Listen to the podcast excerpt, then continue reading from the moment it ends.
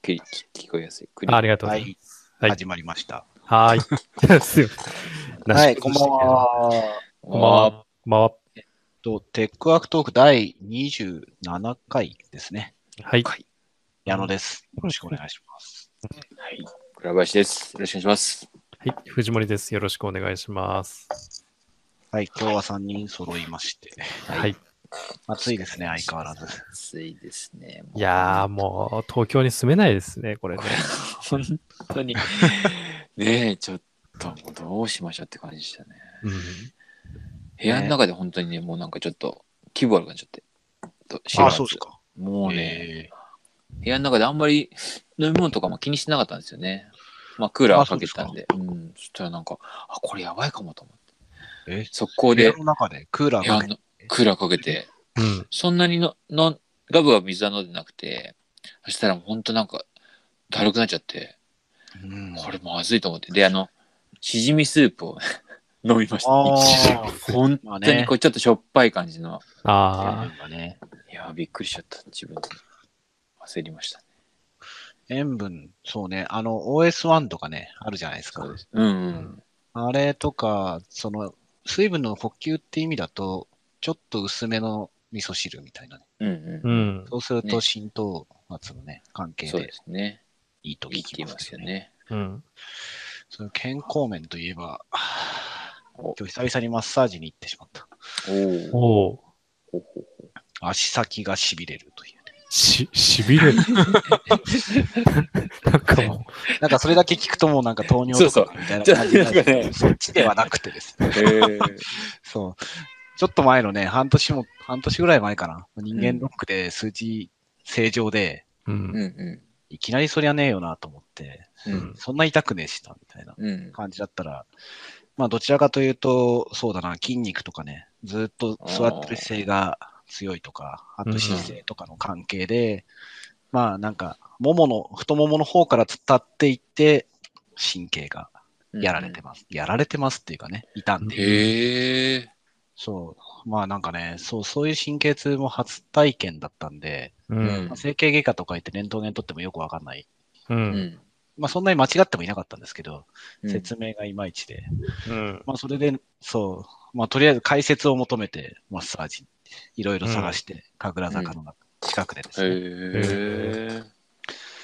まあとりあえず謎は解けたって感じですね。そ うまあす大体の予測は合ってたんですけど、歩き方とかなんか足のマッサージの自分でね、やるやり方とか聞いて、あ、へえ。まあね、マッサージも結構高いので、うん。こうね、いつもこういうぎっくり腰とかあると、ああ、スポットで終わっちゃうじゃないですか。そうですね。そう。ただなんか根が深そうだったんで、今回はちょっとある程度通って、ちゃんとね。そう、運動もしようかなって思ったんだけですけど、うん。そう。今だとなんか運動しても逆効果になりそうな気が。心肺とかに対してはいいんですけどね。うんそう筋肉とか下半身とかに対しては逆に負荷をかけてしまいそうな感じがするので、うんなるほど。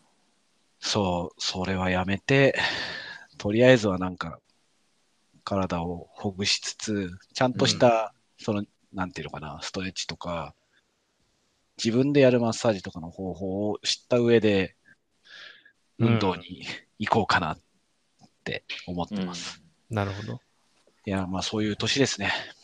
確かにね。いや、さい最近腰やばいなと思ってて、そおうあの、そう、子供が寝相悪いじゃないですか。うんうん。えで昔だったらひょいっと抱きかかえて自分の布団を戻してたんですけど、う。はいはいはい。なんか下手な体勢で抱きかかえるとこれやばいな、みたいな。危ないですね。みたいなね。危ない危ない。特にね、その荷物とか持つときは、うんまあ、こうやって持てばいいんだみたいのがあるんで、うんうん。身構えてやるんですけど、子供を動かすときって結構ね、変な体勢あでこう動かしたりしますからね。うん結構危ないですよね。危ないですね。ああ、そうなんですよね。そう。怖い。今日もなんかね、雑談で話してましたけど、そのマッサージうんやってくれてる人と。うんうん。もうほっといて、治らなくなってきたじゃないですか。いろいろと。あなるほどね。わかりますわかります。まあ、時間とかね、そう。だけじゃもうダメだみたい治らない。うん。そう。からこうやって自分で体をこういじりながら、あ、ここ痛む、そこ痛むとかって思っていてもですね、うんなすすべがないんですよね。あ、まあ、知識の問題もあるんですけど。そう。他人の力を借りないと。そう。どうしたらいいのかがわからない。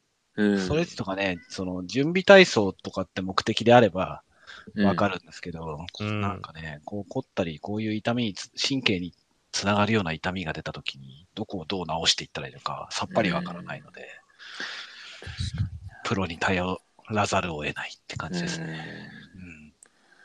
マッサージって僕ね、あんま行ったことないのかな。た多分行ったことないと思うんですよね。うん。なんかあの、ちょっとこう、くすぐったがりなんですよね、僕ね。はいはいはい、はい。わかる。肩とかだダメなんですよね。すげえわかる。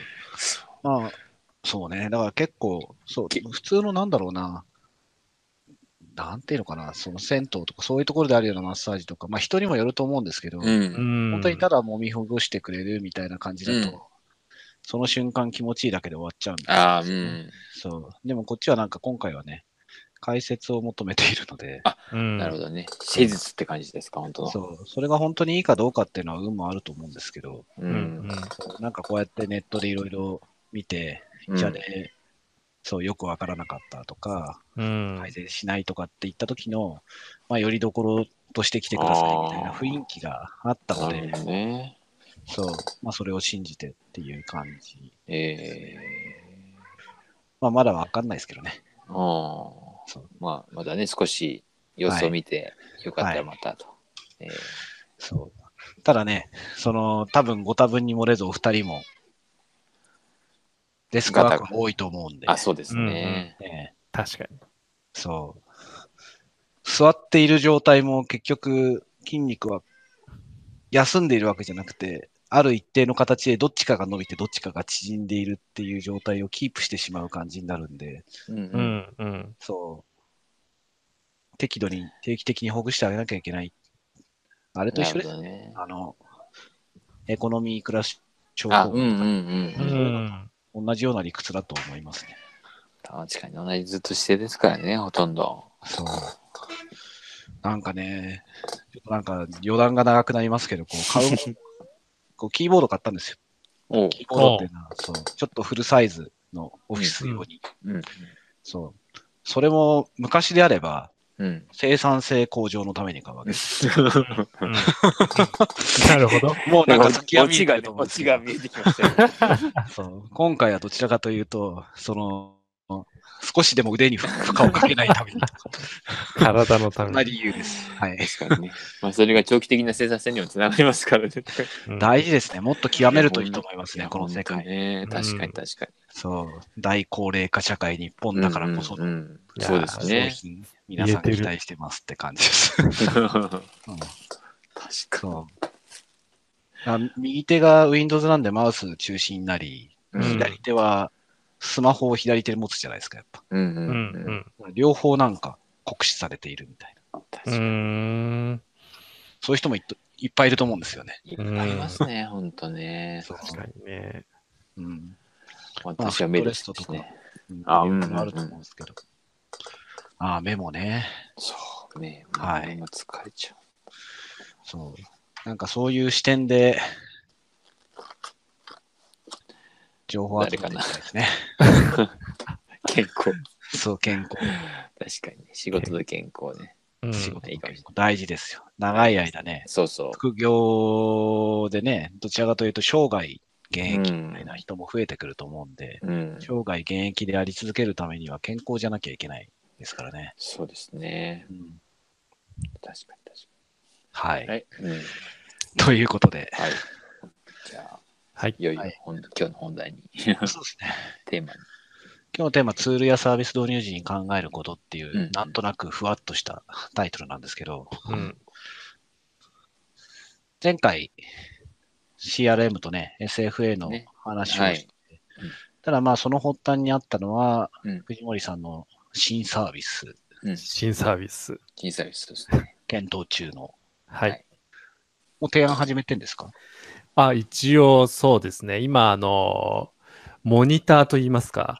うんはあはあはあはあ、あの、お金はいただかないんですけど、えその構築やらせていただいてる方がいらっしゃっえ。て、はいはいはい。はいうんうんうんで、もう、で、その、いい一人は実際にもう構築がスタートしてて、ええ。で、もう一人はちょっとご提案中みたいな感じです。なるほど、なるほど。はい。はいはい。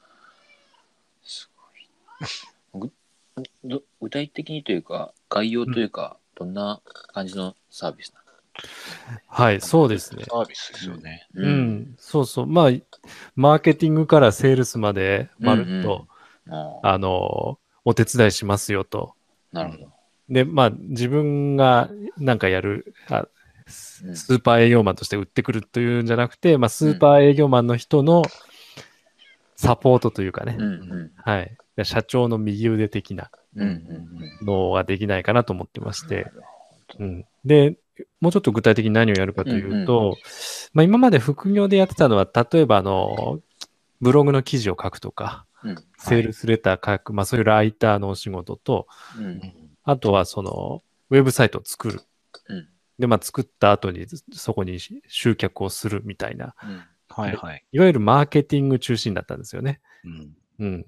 で、うん多分まあ世の中に出回ってる副業もここのらら辺がものすごい数としては多くて、はいはい。うん。まあそのウェブデザインだったり、ライティングの仕事っていうのは結構溢れてますようね。んうんで、なんかそのマーケティングの部分って、まあなんかその時間と場所にあまり制約を受けないというか、うん。はいはい。うん、まだお客さん、要は集客する対象がい見えていないというかね、その、いるんだけ、いるんだけれども、具体的な人がいるわけじゃなくて、まあ、見込み客を集める段階なんで、うん。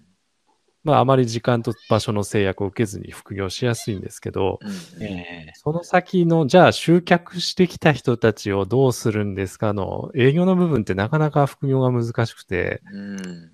うん、要はその、見込み客として見えて、見えた実実在の人に何かしようとすると、はいはい。やっぱり昼平日の日中ん動かなきゃいけないですし、そうですね。うん、電話にしろ会いに行くにしろ、その、向こうが稼働している時間と場所に合わせなきゃいけないので、うんうん。まあ、なかなか副業は難しいなというのがあって、ええ。うんで、ただまあそういうご相談、なんかそのあたりを手伝ってくれないかな、みたいなうんつぶやきが結構聞こえてきてたので、なんかできないかなと思ってはいたんですよね。うんうんううん。ん、まあもともと私営業マンですしね。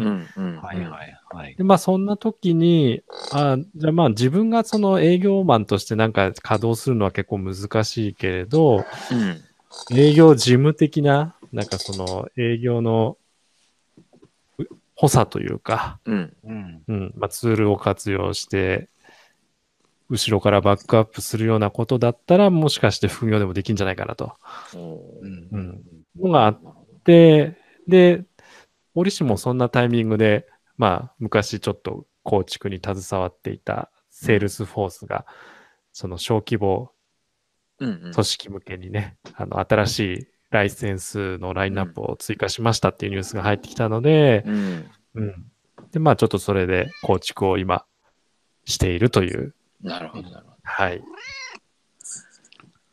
じゃあ今のえーセールスフォースはあれエッセンシャルでしたっけ？そうですね、エッセンシャル。うんはい。を使って構築をしながらというところですね。そうですね。えうん。まあやっぱ導入、導入に関しては、まあ結構お金出せるとこでも、うんそうだな、一定の金額のお金を出して最初軌道に乗るところまで持っていってってやるうんの。はすごいあるんですけど、うん。その後ね、試行錯誤していくじゃーないですか。うんうん。営業なんてずっとそうですもんね、営業組織とか。う。うんんそう、そうした中で、中でそれを使って触れる人が自分たちの社内にいないと、うん。そう、まあどのツールもそうなんですけど、結構うんうんきつかったりするんですよね。うん。で、そのために専属で雇うっていうのもそんな簡単にはいかないうんし、じゃあ自分が勉強するかって言って、勉強はできても、その時間全部避けるかっていうと、そういう立ち位置じゃない人も多いですから、うん。そうすると、まあ、派遣に近い感じで、うんセールスフォースされますみたいなサービスをやってるところもあるんですけど、う。うんんうんここでちゃんと人の顔が見えてね、で、かつちゃんと手の届く金額で、うん。リモートで、フルタイムほどじゃなくても、うんい。つでも自分たちのことを見てくれていて、かうんつちゃんと触れる、営業分かってるみたいのは、まあ意味はあるような気がしますね。うん。そう、まさにそんな感じですね。ねうん。まあそこにニーズがあるというか、ね、あの、ニーズというか、お願いしたいって言ってくれる人がいるってのは、ある程度見えてるんですよね、きっと。うん。そうですね悩み。じゃないんですよ。どっちかっていうと、そういうなんかまるっとというか、人的な支援をしている中で、まあ最初からツールが前提になってりゃいいんですけど、そうじゃない場合にうんツール買ってくれない、うんツールの方のお金がむしろ出にくいとかういんう話なんあ、ですよそうそう。ううんん。そういうことですね。うんうん。結局そのお仕事をいただくことが今はやっぱ人と人とのご縁でいただくことが多いので、うんえうん。ななんかあの、例えば藤森のことは信頼しているから、ぜひえやってもらいたいと。うんええうん。っていうところ、なので私に対してお金をある程度出すのは納得がいくんだけれど、うんただじゃあそのためにこのツールを使いたいんです。それが月々何千円とかっていうと、はいはい。いや、ちょっと待ってくれよ、と。うんうん。はい。いうあ、話ちょっと待ってくださいね。はい。はい。進めててください。はい。っていう話になんかなりがちな気がしていて、うんうん。なので、なんか、やっぱりまだそのツールに対して、ある程度うんまとまったお金を払うのに抵抗感があるといううか、んうん。ひ人のあれのなんだこうサポート支援にはお金は払うんだけどもっていうことですよね。そうですね。あれままずなんその一番引っかかってるのは何なんですかね？そのお同じ例えば金額がね仮に同じだったとしてうん。一番こう気になってるのかなっていうのが僕は気になっちゃうんですけどね、逆にね。うん。なんかあの、なんていうのかな。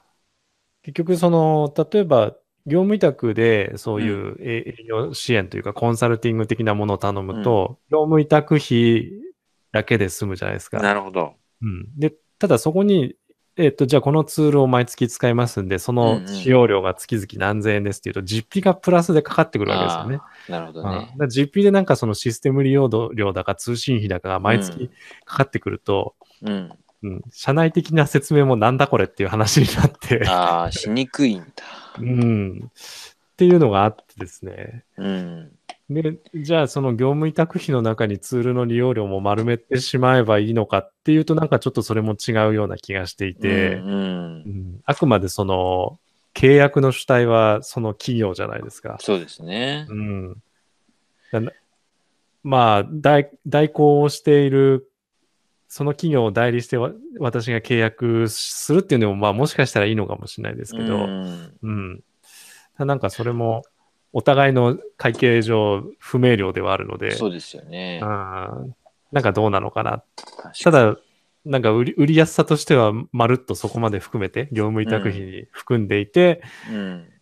ご提供しますっていう方が、まあ、お客さんにとっては分かりやすいのかなとか。確かにね。うん気持ちは、そう言われると確かに分からなくもないなっていう気持ちしましたね。確かにな。まあ正直にツールに対するね、理解が全くない状態、そういうものが、そう、わからない状態でそれをお金出してもらうのはね、なかなか難しいですよう。ね。うんん。なるほどね。そう。なんで、まあ先にそっちの興味とか、それによって何が起きてるのかっていうのを、うん。うん。いかんきに引っ掛けて、引っ掛けてとは言わないですけど、そう。イメージを膨らませてもらったり、それを使ってうん。どういうことが起きている会社があるのかっていうのを知ったりなんか感じたりするっていうのは。やっぱ重要なことで、うん。まあそれを、まあセールスフォースにしろ、キントーンにしろ、うん。まあ最後、にしろ、いろいろやっているっていうのは確かにあるので、無理やりそういうところに引っ張り出してきたり、そこにユーザーさんと話をしてみたりとかっていう発端は、うん。確かに必要なのかなとは思いますよね。うん。そうですよね。私も Salesforce を買ったお客さんの立場も経験してるので、ややっぱり一番最初の導入の時はそれ散々やられましたもんね。うん、ああ、そうですか。そうですよね。イベントに連れてかれたりとか、なるほど。ああのなるほどね。既存のユーザーさんと引き合わせさせ、なんかね、ええ会会食みたいなのをやったりとか、いろいろ、そのツール自体の有用性を分かってもらうためにっていうことですうね。ん、そうそうですね。ああ、なるほど。うんまあ、セールスフォースさんがね、お金持ちだからっていうのは当然あるああ、りますなるほど、なるほどうんね。でも、ああそうか、そうか。なるほどう。んまあ、リテラシーの違いはあるものの、その、うんなんだろうな、ツールに対するポテンシャルというか、うん。ポテンシャルってその、なんか一般的なポテンシャルではなくて、自分はが想像するポテンシャルってあるじゃないですか。はいはいはい。これやったらすごそうとか、うん。そうそういうのを感じてしまうと、そう、コストとの兼ね合いあるものを、とりあえずね、いつかこういうことをとかね、う。うんん。課題認識は、それよりも、まあ、早く来てるケースと来てないケースがあるんですけど、ううんん。でもなんか、何かしら営業活動とかしてると、あるじゃないですか、常に。うん。管理しかり。うん。うん。そういう状況下の中で、それを何とかしているみたいな、こここれ使ったら何とかなんじゃないかって思ってしまうと、うん。やっぱ耳に残ってるんですよね。ううん。耳というか頭に。うん。視覚にか。うん。なるほどね。うん。だそういう状態に持っていいくけばってことですよね。うんツールを導入してもらうには。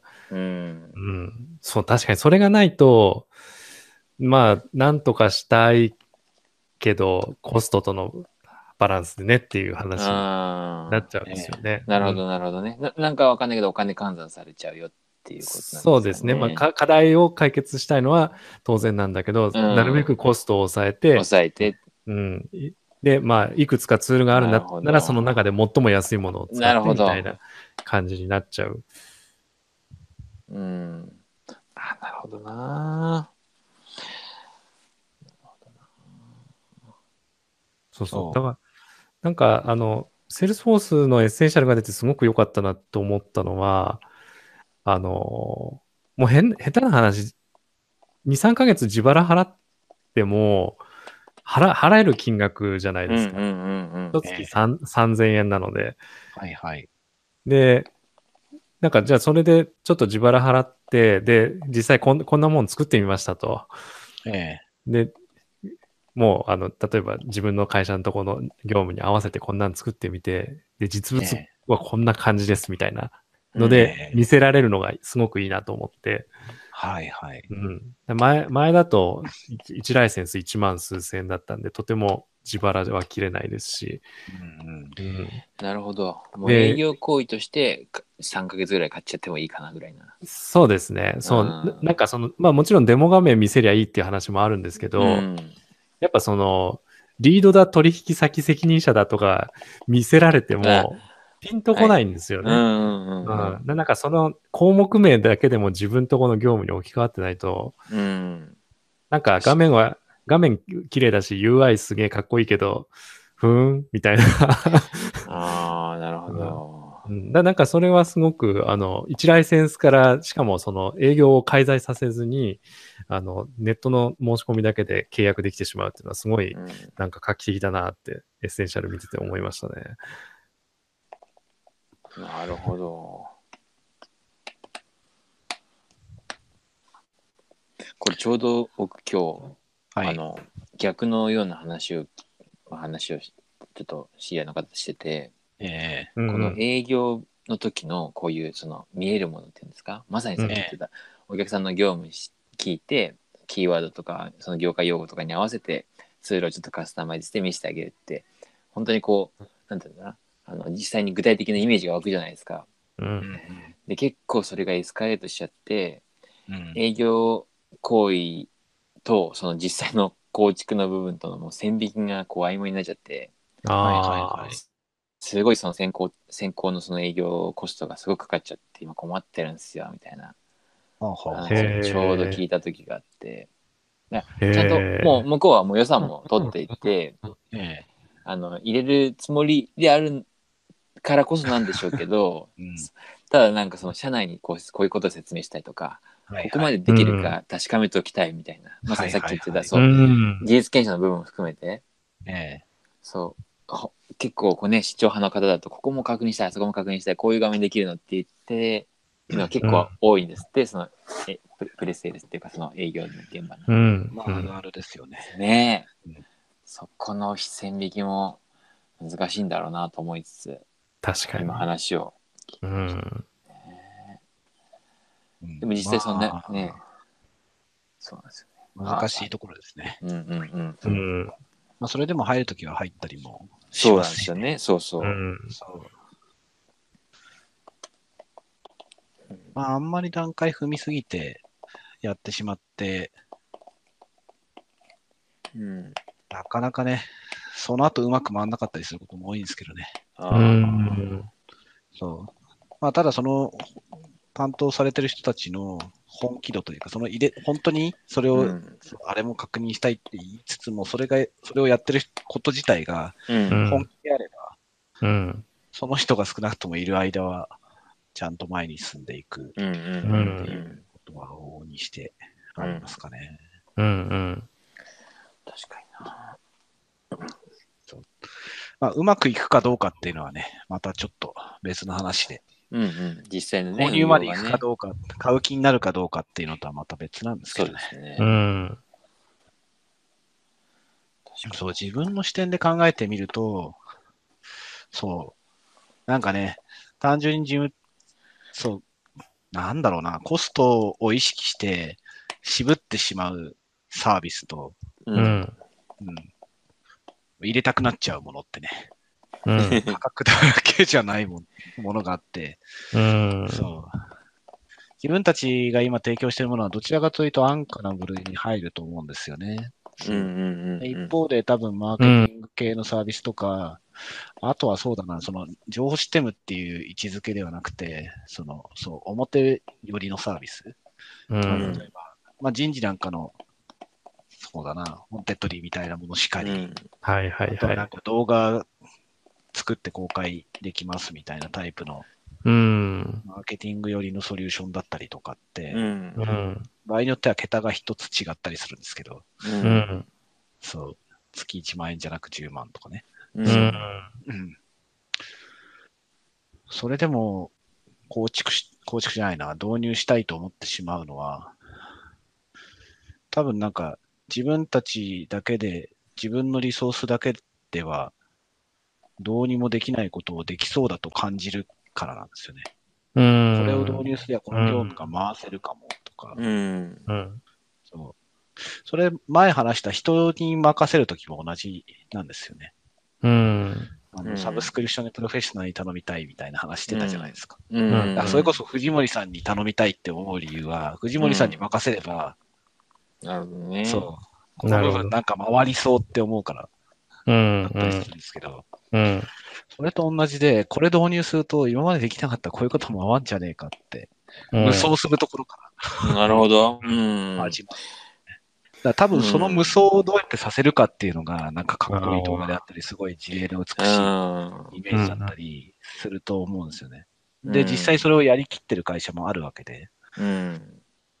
で、それをやりきれるかどうかっていうのは今度方法の話とかね、そうです仕組みね。の話になるちょっと別なんですけど、実際使ってみるとうちには合わなかったとか、まあ当然そういうこともあるわけなんですけど、なるほど、なるほど。うんうんでも合えばずっと使うわけですよね。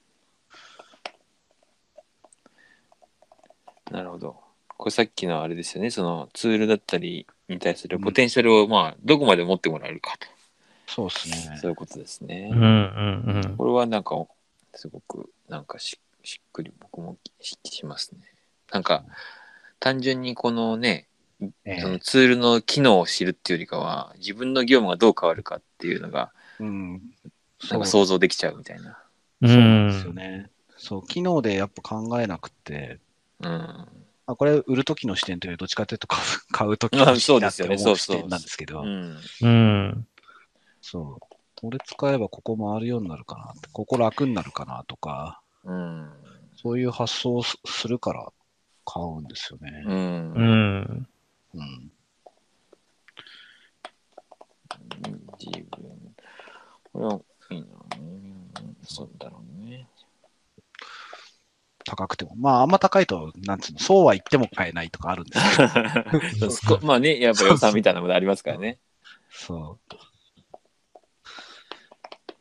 手が出ないとね、あるんですけど、うんでも、少なくとも、その、そこまで考えてるものって、お金が用意できれば、その余力があれば購入することを検討するんですよね、じゃんうんうん。うん。うんひょっとしたらそのツールじゃないかもしれないんですけど、うん。うんその分野のことを検討はするので、うん。お金をかけてね。うんうん。なるほど。うん。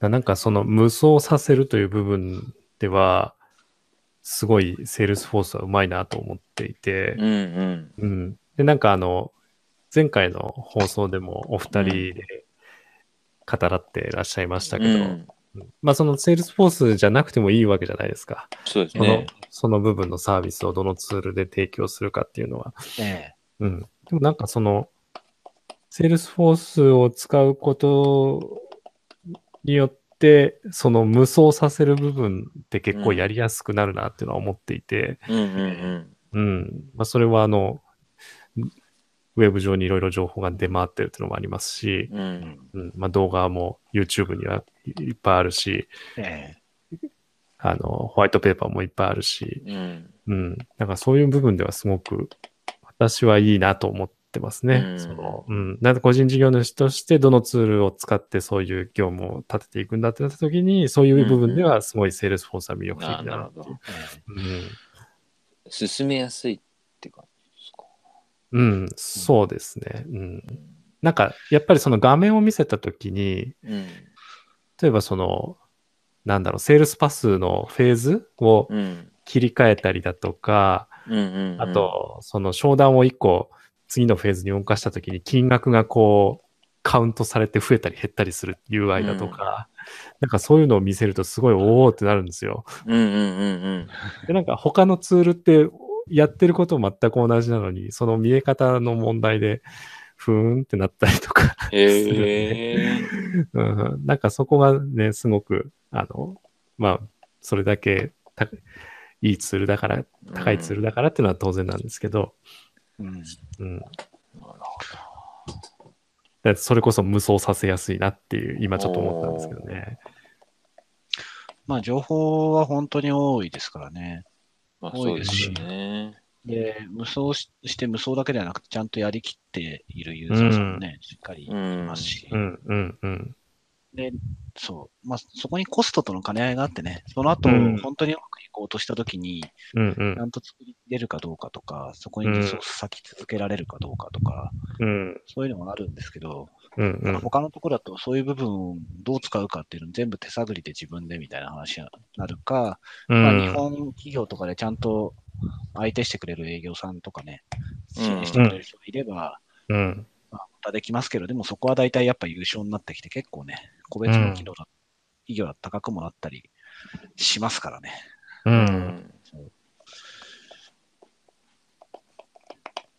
確かにね、サポートだけで月何千円とかかかりますもんね、別でね。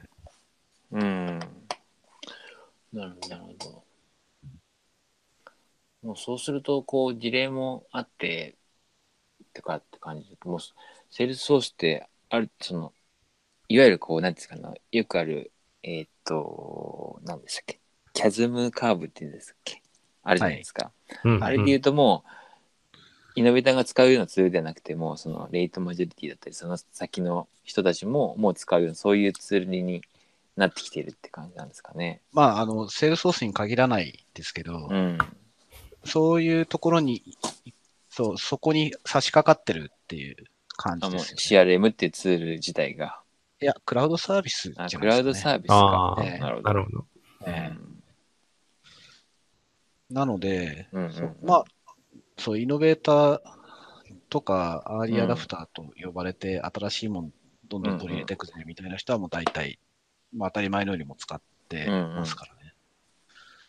そうじゃない人が普通に、なんだろうな。やっぱデータが危ないからオンプレだよねみたいな話ではなく、う。うんん。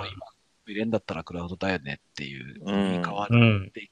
ような感じは、いろいろ話を聞いてるとうん。しますね。うん。まあ、そそううただまあそうだな、セールスソースを自分 自分がそうだな、お金がなく、お金がなくというか、全然こう、今はね、我々自分たちでセールスソースのビジネスをしてるんで、セールスソースも当然使ってますけど、うんう。ん。そういうのが一切なかった状態で、いきなりセールスソースを入れるかっていうと、うん。入れるかどうかはわからないですね。うん。でなんでかっていうと、さっきのその情報周りの話があって、自分たちがうん。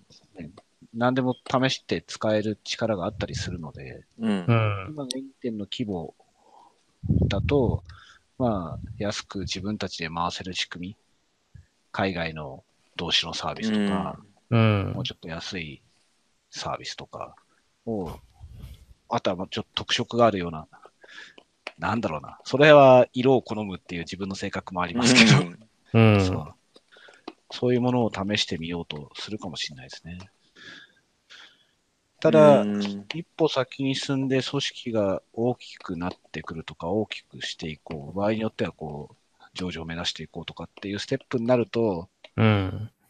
そう、それはなんか製品としての信頼性しかり、うん。それを乗り越えている企業が多いとか、う。うんん。そうだそうそういう相談をしやすいじゃないですか。これ使って上場しました。ああ、なるほどね。そうそう。そういうバックボーン、バックボーンっていうかね、経験値がサービス自体に山ほどあるので、う。うんん。そういうのはやっぱ大きいなとは思いますね。う。うんん。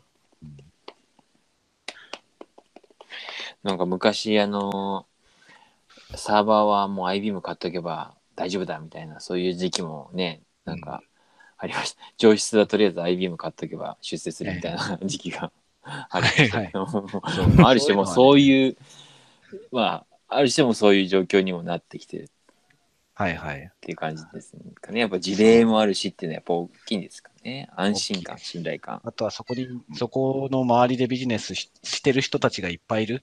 うん。ユーザーだけではなくて、うん。パートナーさんとかね。それって、相談相手がたくさん増えるのとほとんどイコールなので、そうですね。う。うんん。それはでかいんですよね。まあ我々もそうですもんね。その一部なわけですよね。うん。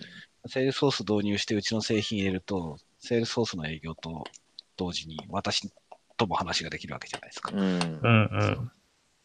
ほもちろん他にもね、プラスインプリとかで、まあそれこそ藤森さんみたいな人にこう、導入とか運用を任せてたらそこにも人がいて、営業さんにも相談できて、うん。ってなるのね。うん、確かに。そう。それが、それを売ってるベンダーさんだけとしか相談できないとか。うんう。ん。そ確かにな。そうすると、かなりね、その、なんだろうな。情報のその、あれがね、できないですよね。趣趣旨として選択違うな。なんかこう評価っていうか、う。そうですね。う。うんん。一方で逆にそうではない、セールスソースじゃない他のツールを、そうだな、信頼できる、そうだな、SIR さんとか、ベンダーさんとかね、そういう、まあそれもその中の、そのずっとお付き合いしてる担当のね、うん。エンジニアとかと話をしつつやってきて、で、その人が支援できるうん。ツールはこれだからって言って選ぶっていうのももちろんありなんですよね。うん。うん。まさに今回ね、その藤森さんにお願いして、藤森さんは、藤森さん自体はセールスソース多分ね、使いやすいからっていうのもありますけども、うん。うん。そのツールは多分その方は何でもいいわけですよね、どっちかもう打ち上げて言うと多分。うん。そう。う。ね。そうですね。入りはやっぱり営業の管理をもうちょっとなんとかしたいな、うんみたいなところから入って、で、まあ、ただ今回たまたま、あの、あれだったんですよ。あの、フリーと連携したいなっていう話があって、はあはで、ちょうど去年、去年の後半に、Salesforce とフリーが連携したので、うん。うんっていうああの流れはありましたね。なるほど。それうち作ってんですけどね。そうですよね。そういえば。そういえば。つながったっつって。そう。何のあれもないですけど。何のあれもないっていうか、なんであれそう、事前の打ち合わせはなかったですけど。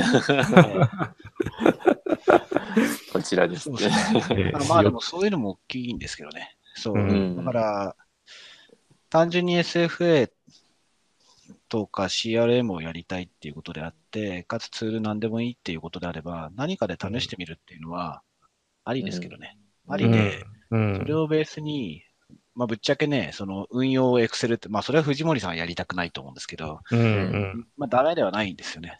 そうですようんね。そう。で、どういう形であれ、その可視化してあげて、うん。なんだろうな、もっとこうできたらいいのにとか、こういう情報が見れたらいいのにとか、うん。まあ、それはなかなか気づけない可能性もあるんで、そこの示唆は藤森さんがしてあげて、うん。でもこれをやろうとすると、このツールでは限界があるんですよって、うん。あるんですよね、結構。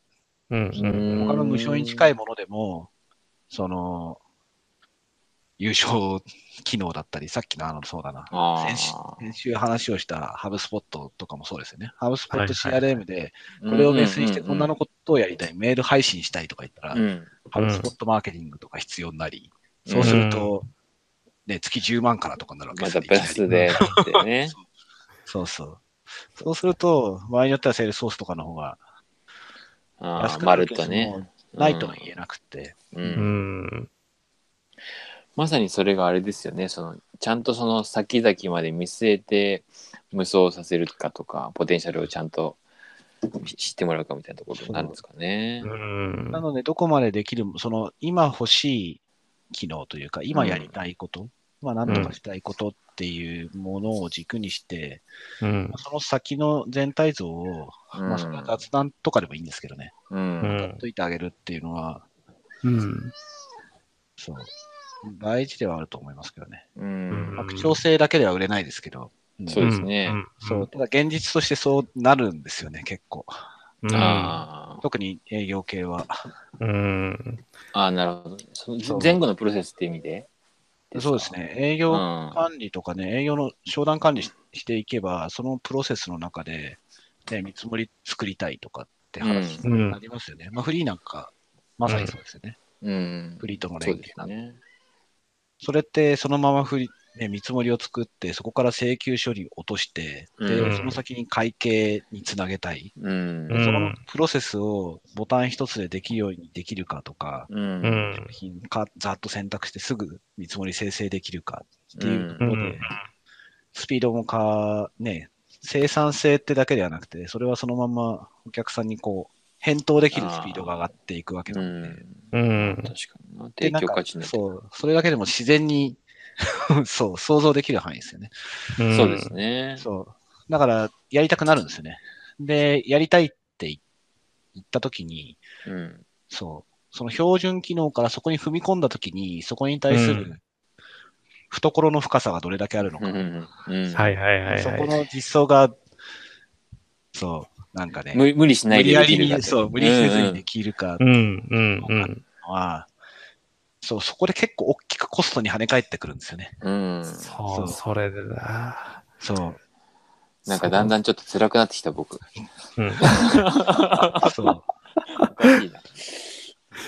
いや、そう、そのお金もそうなんですけど、特にええ私みたいな非エンジニアが、ええあの、コンサルやってると、そのつなぎやすさみたいのがすんごい大切で、そう、そうなんですよ。ね。そうだ、え、 Salesforce だったら、まあ当然開発必要なものもありますけど、うんええもう下手すれば AppExchange でインストールして終わるみたいなのもあるじゃない、いっぱいあるじゃないですか。そう、そうですね。そうですよね。大きいんですよね大。きいですよね。そう、だから今回 freee とつなぎ込むのも別に私でもできますしね。なんか、なるほまあ、どね。まあこれから、これからやるんですけど、できそうな気がしてる。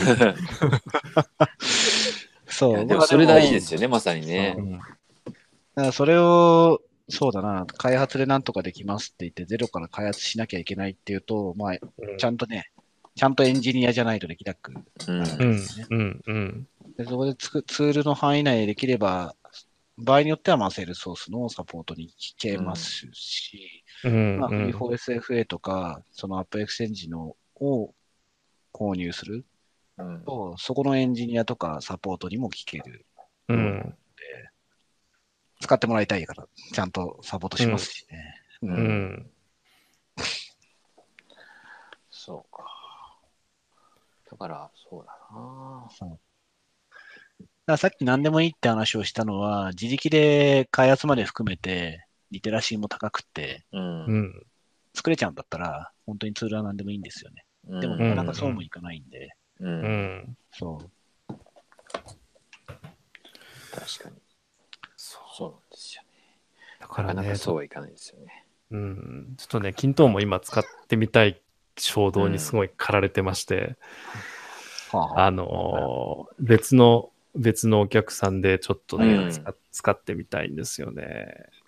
なんか、そこも、 Salesforce でもいい、まあいいっちゃいいんですけど、うん。ねうん。まあ、3000円でも高えなって言ってるっていうのと、あ あとはその、なんだ、ちょっと、その営業管理ではなくて、業務改善みたいなところの話あ。で、あはいで今そ、の、Excel 以上し、そういうで、なんだ、データベース未満っていうんですか、ーうんうんう。うんなんでも、あの、Excel、社内に Excel 職人がいて、はいはいはいはい。あの、Excel の管理表がもうどんどんどんどん増えていくと。あら。あうんなんかこういうこともやりたいよね、みたいなのを上長が言うと、うんわかりました、ちょっと私が作ります、みたいな感じで、新しい管理表が一つ 出来上がりでこの項目はこっちに入れましょう、今度から、みたいな。なるほどね。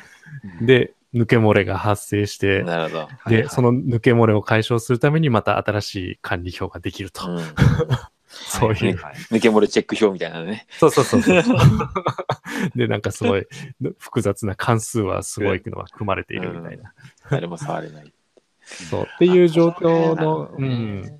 半分倉林さんの領域になってくるんですよね。そうですね。なんかそういう、すごくで改善できる部分とね、それだけじゃない部分と両方ありますからね。う。うんんうんうん。そうなんですよね。そもそもそういうみ業務そのものの見直しをしなきゃいけないうん。のと、均等も抜け漏 Excel れとだとどうしてもか限界があるんで、あ、はなんとかなったりとか、うんうんうん。あそう、無駄な共同編集の、うん。そうそう、うんそうですねなくなったりはするんですけど、業務に応じてポコポコ管理表増えちゃうみたいな、ううん。ん。無限増殖みたいのは止められないんですよね。勝手食べられに使ってると。るそうそうなんうんです。そうそうねそうそう。だから、そうなんだ。そ、そこのね。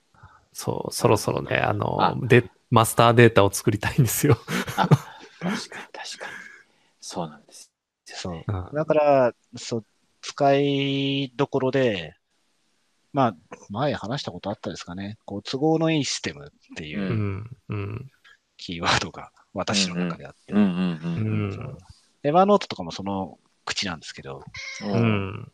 そう、何でもできるんですよね。やろうと思えば。そうですね。うんうんなるほどね。そう、何でもできるんで、どんなことでもそれでやりたくなるんですけど、うん。どんなことにも向いてるわけではない。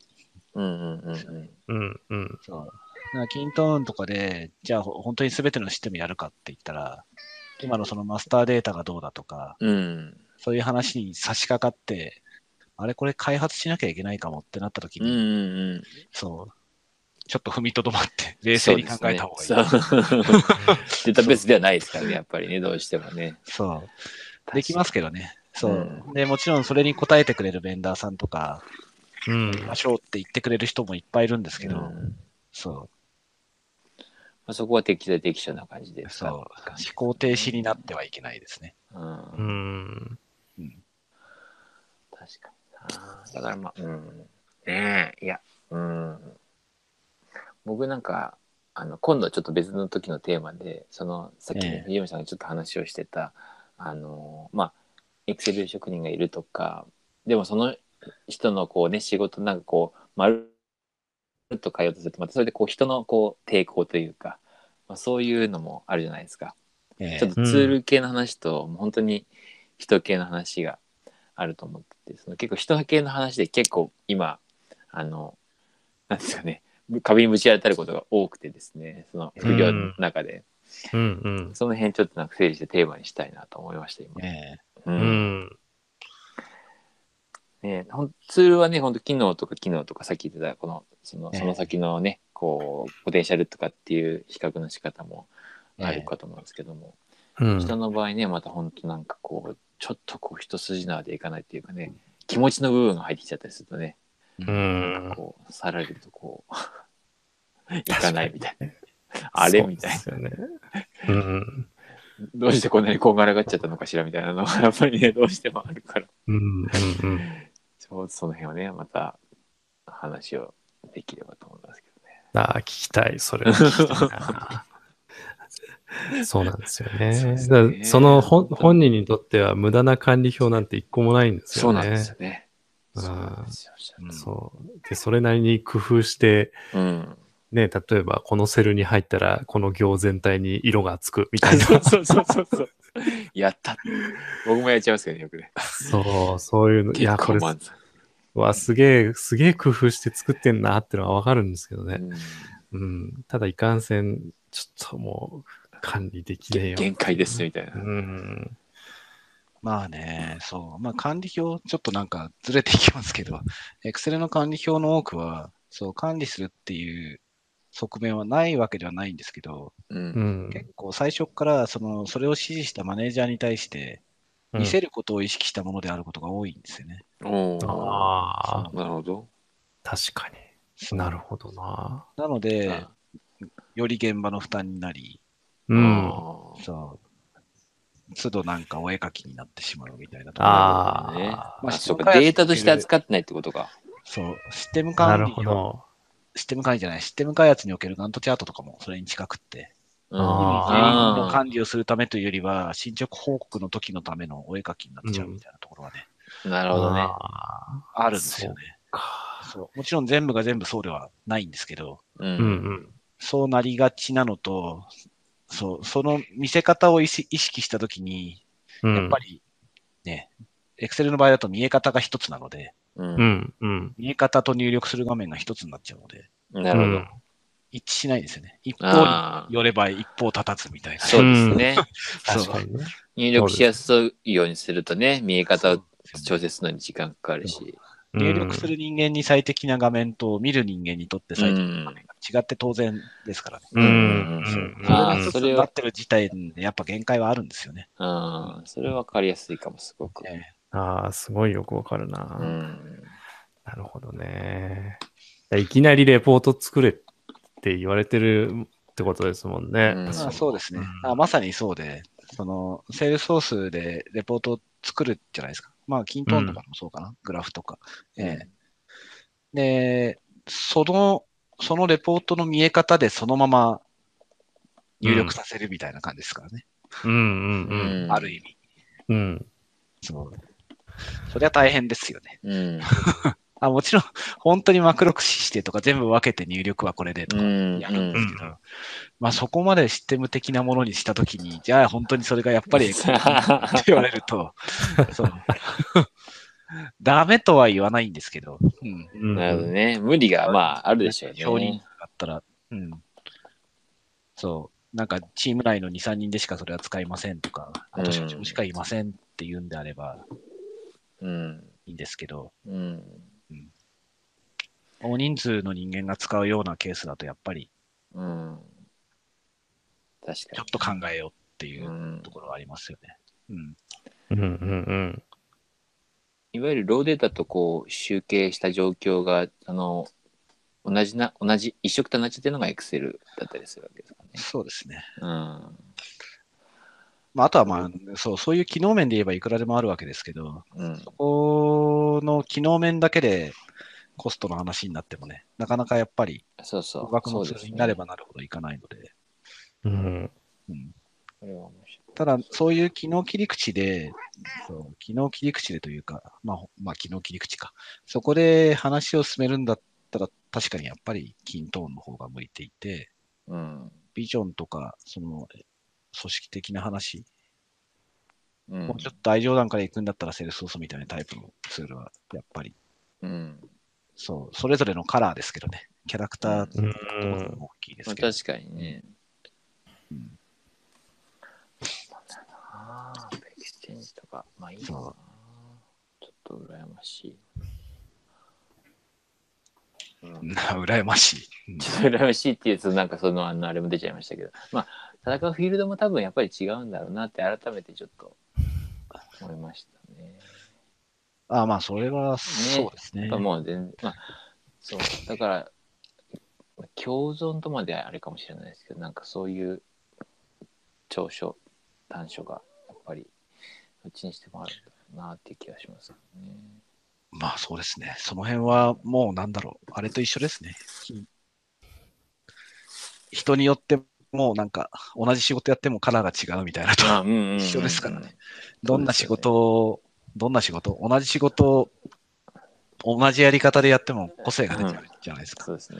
そういう個性によるところもあったりするので、うんうんそう。まあ、セールソースとキントーンみたいな話になると、うん有名なもの同士になるから、うん。うんなんか、そう、あります？いろいろうんうん。ありますけど、もっとこう、うん。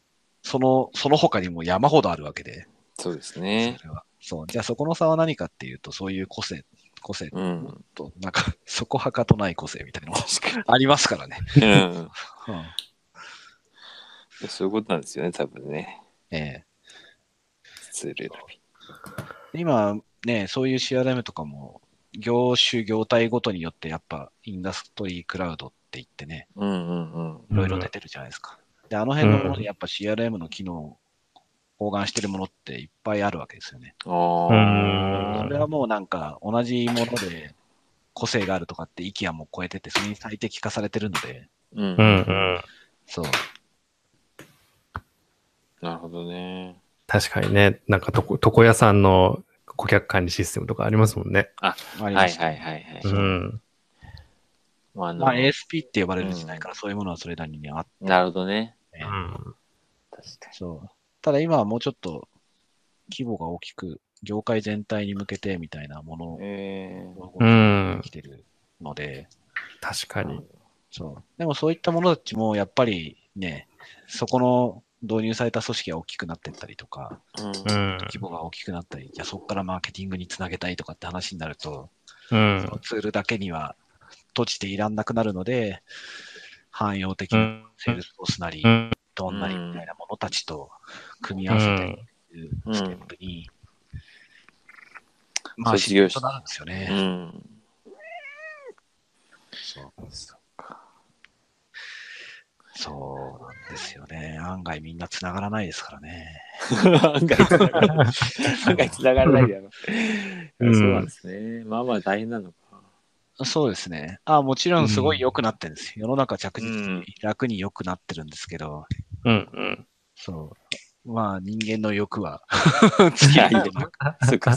そっちの方が先行っちゃってるんだ。そうう。ん。便利になって一人で回せる容量とかが増えてくると、もっと回したくなるわけですね。う。うんん。うん。うん。